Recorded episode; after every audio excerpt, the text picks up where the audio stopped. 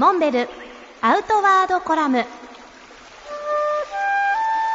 モンベルの辰野勇です。今日またサンポーニャケーナの奏者関高政さんにお越しいただきました。いよいよアマゾンに一人で行かれたんですか、そうなんですよ。ボリビアのトリニダードっていうアマゾン川上流の川でカヌーを買いまして現地でポーター1人雇ったんですよ、でポーターと約3週間ちょっとかけてアマゾン川を5000キロ下ったんですね。僕にとってはもう最初の本当にね音楽人間だったんで何か自分を変えなきゃなと思ってでその旅に出たんですけれどそのカヌー乗ってる間カヌーの上とか訪ねた村でギター1本持ってずっと作曲をしてたんですよその旅の間実は40曲ぐらい曲を書いたんですね、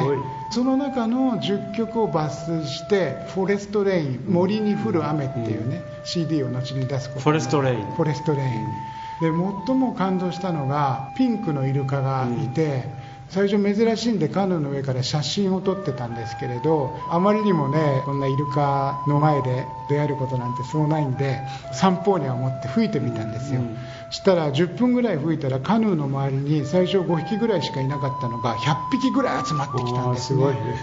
い。やもう感動的でしたね。で一緒に行ったそのポーターが、とにかくびっくりしちゃってて今までアマゾンに生まれた時から暮らしてるけど、こんなのみんな初めてだって言っ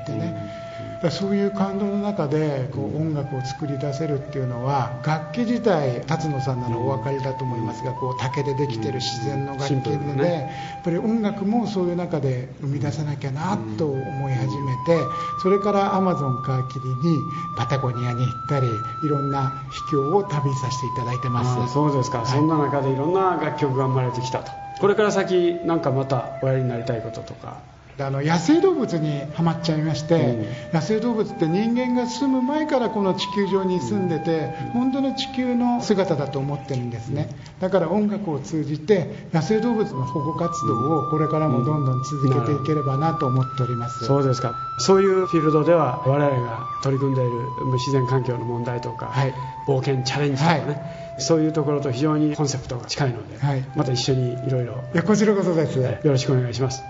サンポーニャとケーナの奏者関高政さんでした。ありがとうございました。ありがとうございました。